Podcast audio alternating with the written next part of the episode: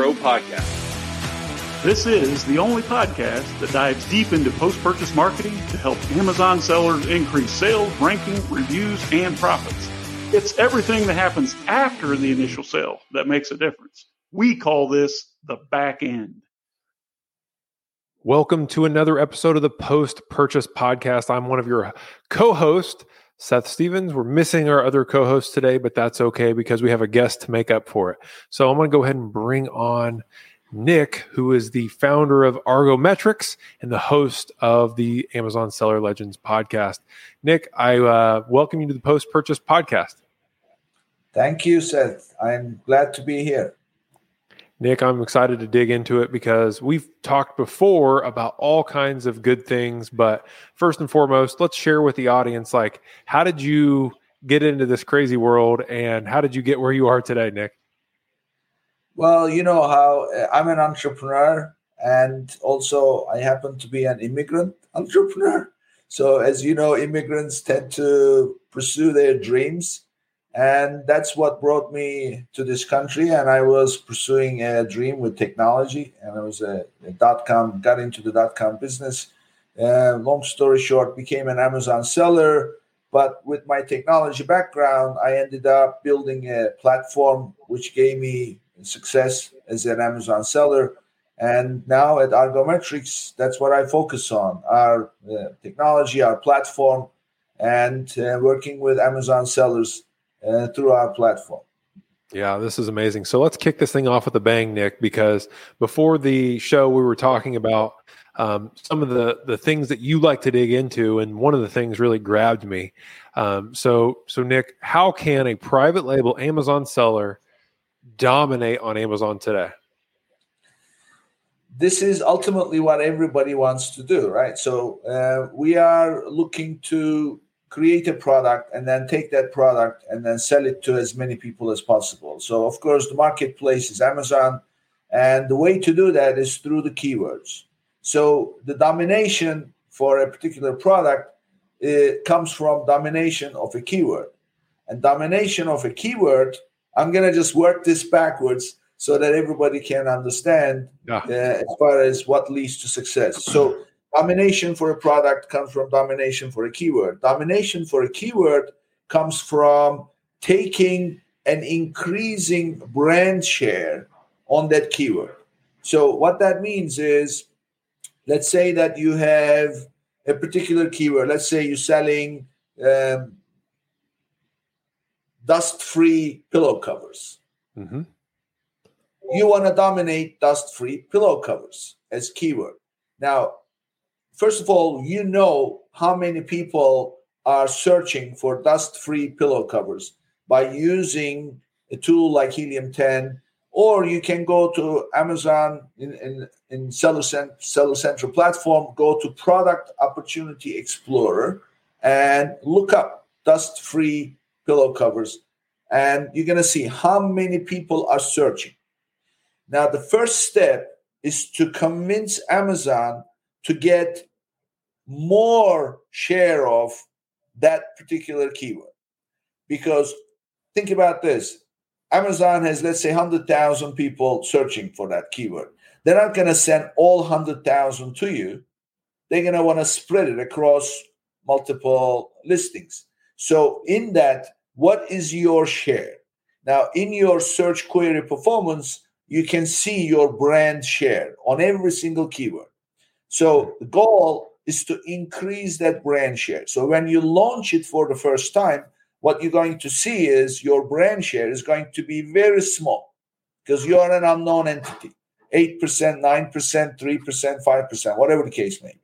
So now the goal to scale will come from increasing your share uh, of that keyword.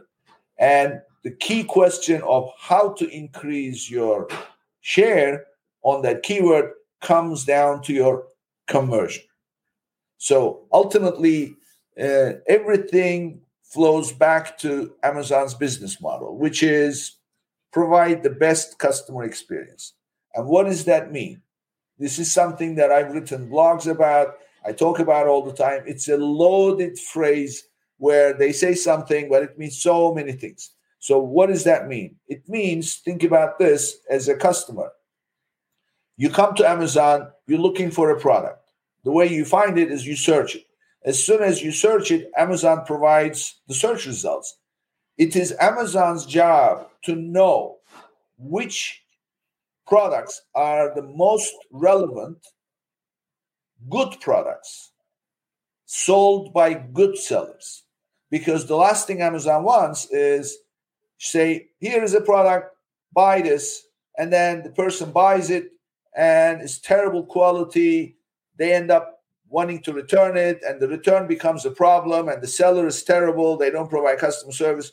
So these are all things that Amazon has to factor into their consideration, which is their algorithm, to decide what to show.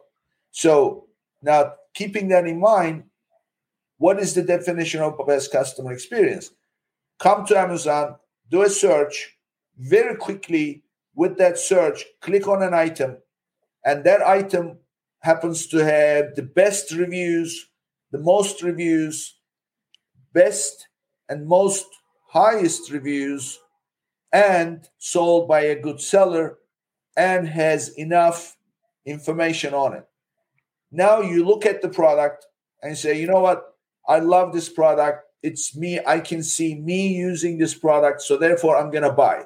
And then right away you buy. So now what happened?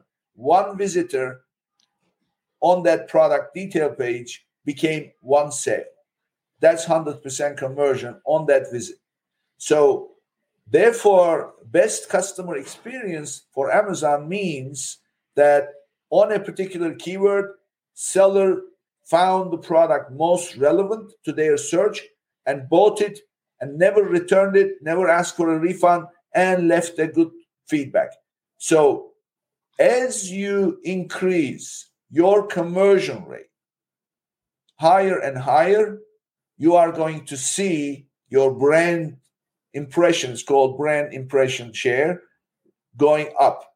And that's where real scale starts to happen because the more share of the impression, the more visitors. And if you're maintaining your conversion rate, then that's going to get you even more share. And that's where it starts to dominate and you apply the strategy keyword by keyword, then that's where you're going to dominate the product. Yeah, that's amazing. So, Nick, you mentioned a lot of different factors there, but they all kind of influence conversion, right? So, right. you have a lot of data that you get to see as you know a tool owner. You own ArgoMetrix, so you get to have a unique perspective. So, what is it? What is the common mistake that sellers are making or a handful of mistakes that are impacting their conversion negatively? What what is it what's the lever that somebody can pull most of the time that's going to increase their conversion that starts to allow them to dominate these keywords? Yeah there are two pieces of this puzzle uh, said first of all conversion rate comes from people seeing that this is for me. So if you bring people who are really perfect fits for your product. And you don't show enough information. You don't show enough convincing information for them to say okay yeah it looks like this is for me but mm, i don't think you know i feel comfortable buying it. So that means content. The quality of your content the extent of your content your a plus your pictures and and your reviews and everything else. So your content will drive your conversion rate uh, up or down uh, the, the second, uh, I should say, the other side of the coin is you bring irrelevant people. So you're bidding on the wrong keywords. So wrong people are clicking because people will click things.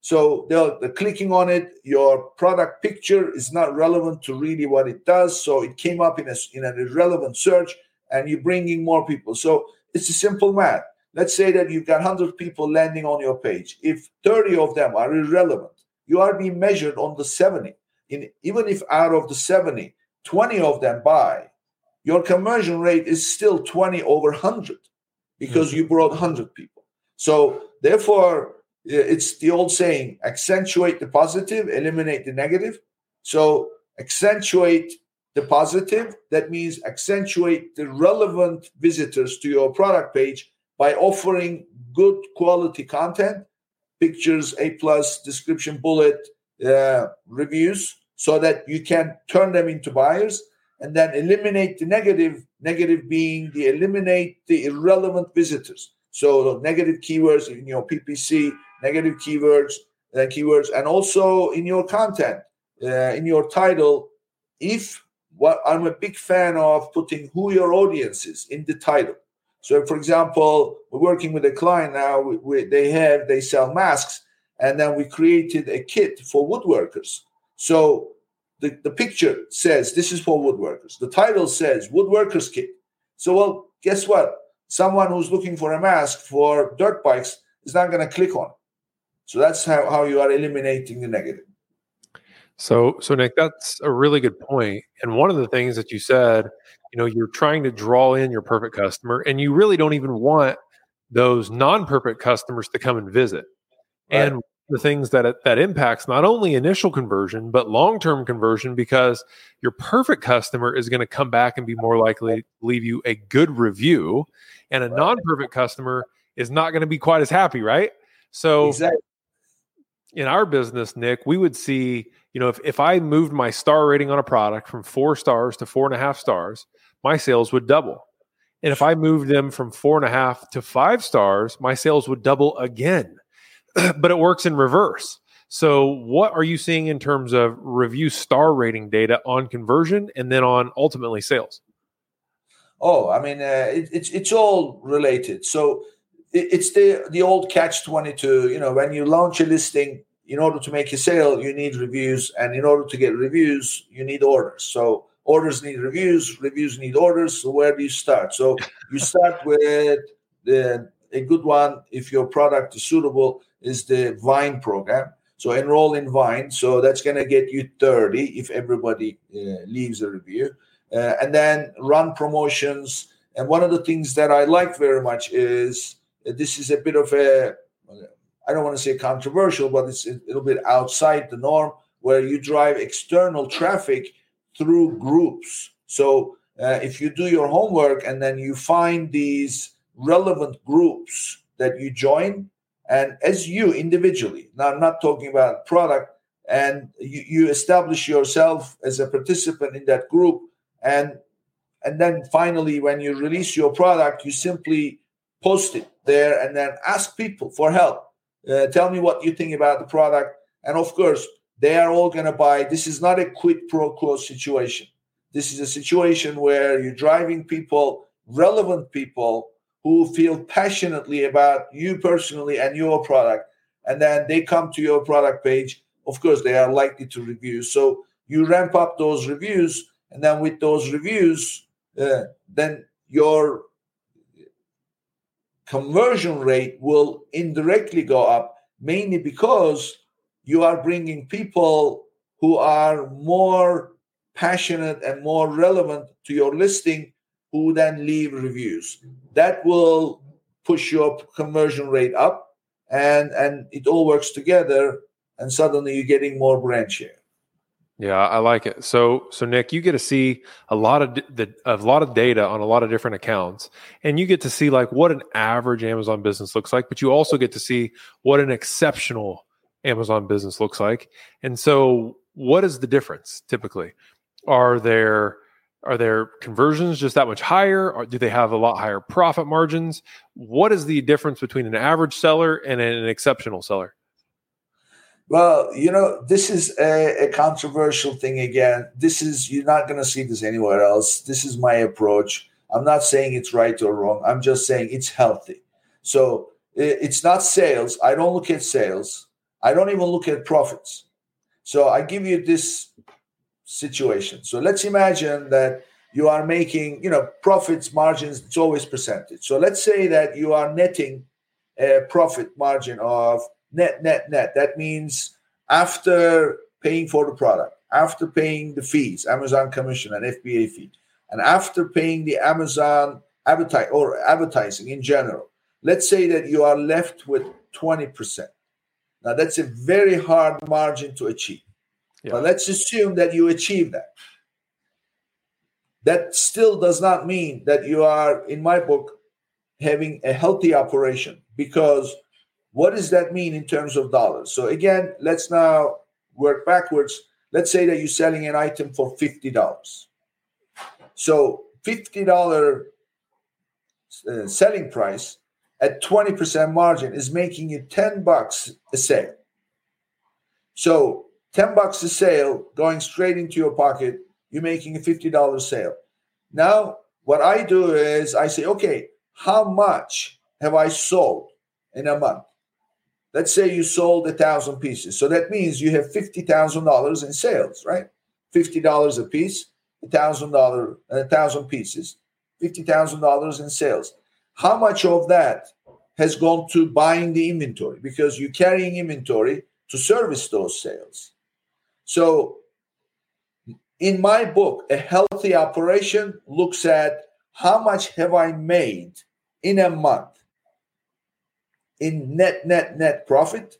Yeah. And that month, what was the inventory value that I was carrying in order to service that month's sales and the, the continuity of the sales? Because if you run out of inventory at the end of month one, that's not good. So you're going to have enough inventory at the beginning of the month. So what was that value? So if it was three times your net margin, the dollar value of the not net margin, that means one thing.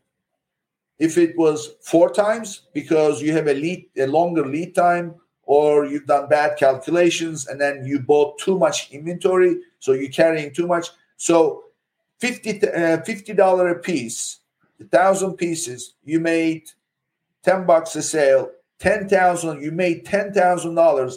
If at the beginning of that month, your inventory value that you carry was $100,000, that means you are getting, it's going to take you 10 months of that kind of performance on net profit just to finance the inventory you had at the beginning of the month. to yeah. me, that's a very unhealthy business. That's what I look at. How much? How much am I producing in what we call liquidity as net uh, profit, and then how does that compare to the inventory value at the beginning of the month? And you had to monitor that, and that's a percentage. In in our example, is ten percent. Is it if the inventory you were carrying was instead of 100,000 was 50,000, then obviously that's a much better situation, but that's very tight because now you are likely to run out of inventory. So, what is the right number for you? And if you don't know this, then I tell you what's going to happen. You're going to find yourself asking questions. I don't understand what's going on. We have good margins, we're growing all the time, but we never have any money in the bank. Why is that happening? And how much is that? I mean, I keep borrowing all the time. I keep asking everybody to lend me some money because I've got a vendor bill due, but it's never enough. It's never enough. So if you don't know that ratio, you will not know how much money you need. And if you don't know how much money you need, you are always going to be best case scenario, struggling, sleeping, uh, sleepless nights. And worst case scenario, you run out of cash and you go bankrupt. There is no question because inventory is very hard to find cash for unless you sell it. And if it's taking you a longer time to sell it, you're going to run out of cash. And if it's yeah. bad inventory, then that's when things go real bad. I love that you bring that up, Nick, because for a lot of sellers, Amazon is a cash eating business. Like they never have enough cash, but they have tons of inventory you know, we where's all of our profit? Well, it's not the bank; it's in the warehouse. um, yeah, that, that's typical, right? So, so let's talk about that a little bit. Um, is that part of the reason why you created ArgoMetrix, and what does ArgoMetrix do? Well, ArgoMetrix is a company uh, that has a SaaS platform. Uh, we uh, our platform called Seller Intelligence Platform (SIP) for short. SIP reports uh, listing metrics, listing analytics so it tells you where the money is and where you are losing the opportunities. So it helps you, if you like what we talked about at the beginning, to dominate the market. So you need these numbers. So the key about numbers is you need to be looking at numbers not as a snapshot, but as a trend over time. So this means what everybody calls big data, because you have a lot of data coming in every day, uh, different data points. So it is impossible for a, a conventional seller, unless they have a huge IT department and regular Excel sheets won't really cover this. You can build the most comprehensive Excel sheet, but you need to keep updating it with data every day. So uh, what SIP does is it connects to Seller Central, pulls all your data uh, for your listings, and then it tells you, look, this is what your conversion rate is over time. We can have we can have up to two years right from the get go, and then as the data accumulates, you know, we have some customers been with us for three years, so they have five years of data. So you can look at it over time and and make decisions and also, the, the real deal with data is turn it into actionable intelligence. So our system tells you what to do instead of just show you the data. Uh, it, it tells you what to do. And also, we don't really believe in looking at numbers. We like looking at pictures. So it visualizes the data so you can see your conversion rates are going up and down, and it shows you if it's grown, if it's dropped, or things like that. That's what it does. And uh, of course, as you know, technology is always work in progress. So we are adding new things. And my, my big thing that I focus on is conversion rate and this other inventory uh, situation that, that I developed a metric called return on inventory. It's ROI, but it stands for return on inventory. And it reports how much inventory you're carrying versus how much profit you're making with those two you can pretty much drive the business but there are other metrics that connect to it so uh, those metrics are the ones that lead to conversion and so uh, it, it, you can find everything all together in sip i love it so nick a lot of sellers are out there they're, they're feeling the pain that you just brought up they're like man my sales are doing great but i don't have any money yeah, and i never have any money and the only time I can ever foresee myself having money is if I sell this business. But really, it's not supposed to be like that. You're no. supposed to run your business at a healthy level where, yes, you have some working capital and you have some inventory on hand, but not all of your cash goes to inventory unless you're in heavy growth mode. So I would highly recommend that you check out ArgoMetrix. Um, Nick definitely has a handle on that. Uh, Nick, do you have a special offer for any of the listeners of the show, or should they just go to argometrix.com? Yeah, just go to argometrix.com and look up Seller Intelligence Platform, and you'll see a register uh, icon. And when you click on it, you'll be enter. You'll be able to enter a coupon code, and if you enter PP Pro 15, so that's for Purchase Pro PP yeah. Pro 15, you're gonna get 15% off for life on oh, the subscription, on the subscription monthly subscription of SIP. Well, that's really generous, Nick, and I, I, appreciate that for sure. All of our listeners definitely appreciate it. Check it out. Um, if you don't know your numbers of your business, it's really hard to manage your business. So you gotta you gotta have a handle on this stuff. So Nick, let's transition to the last part of our show here. I know we're running out of time. so with every guest, we like to ask two fun questions at the end. The first question for you, Nick, is what is your all-time favorite business book? Well, there are two. I can't give one. And okay. the second one came out of the mistakes, I should say, the blunders I had from implementing the first one. The first one is called the E Myth Revisited. Why small businesses fail in America. So yep. E Myth Revisited by Michael Gerber. Now that left leaves out, it provides everything, it leaves out the people component. And people component, you can cover it with the book uh, called Good to Great. So okay. those two books, you implement those two books, you'll be laughing all the way. I love it. I love both of those books. Um, the E Myth definitely opened up my eyes, but I guess you're right. It doesn't really touch on the people very much, does it? Yes. yes. So the, people, you've got nothing. the last question we have for you, to Nick, is um, over the last year, have you purchased something that you may have thought was a splurge, or you may have spent a little bit more money than you'd like to on it, but you don't regret buying it? Oh, that's a tough one. I, am a very difficult buyer. You know, I do my research, and uh, after I buy it, I think actually this was let's tie this back to Amazon. It's not something I uh, regret, but I bought this thing. I read, you know, those CNN. Uh, I think it was a CNN website uh, thing that says best purchases on Amazon this yeah. week. So this thing came out, the garlic crusher.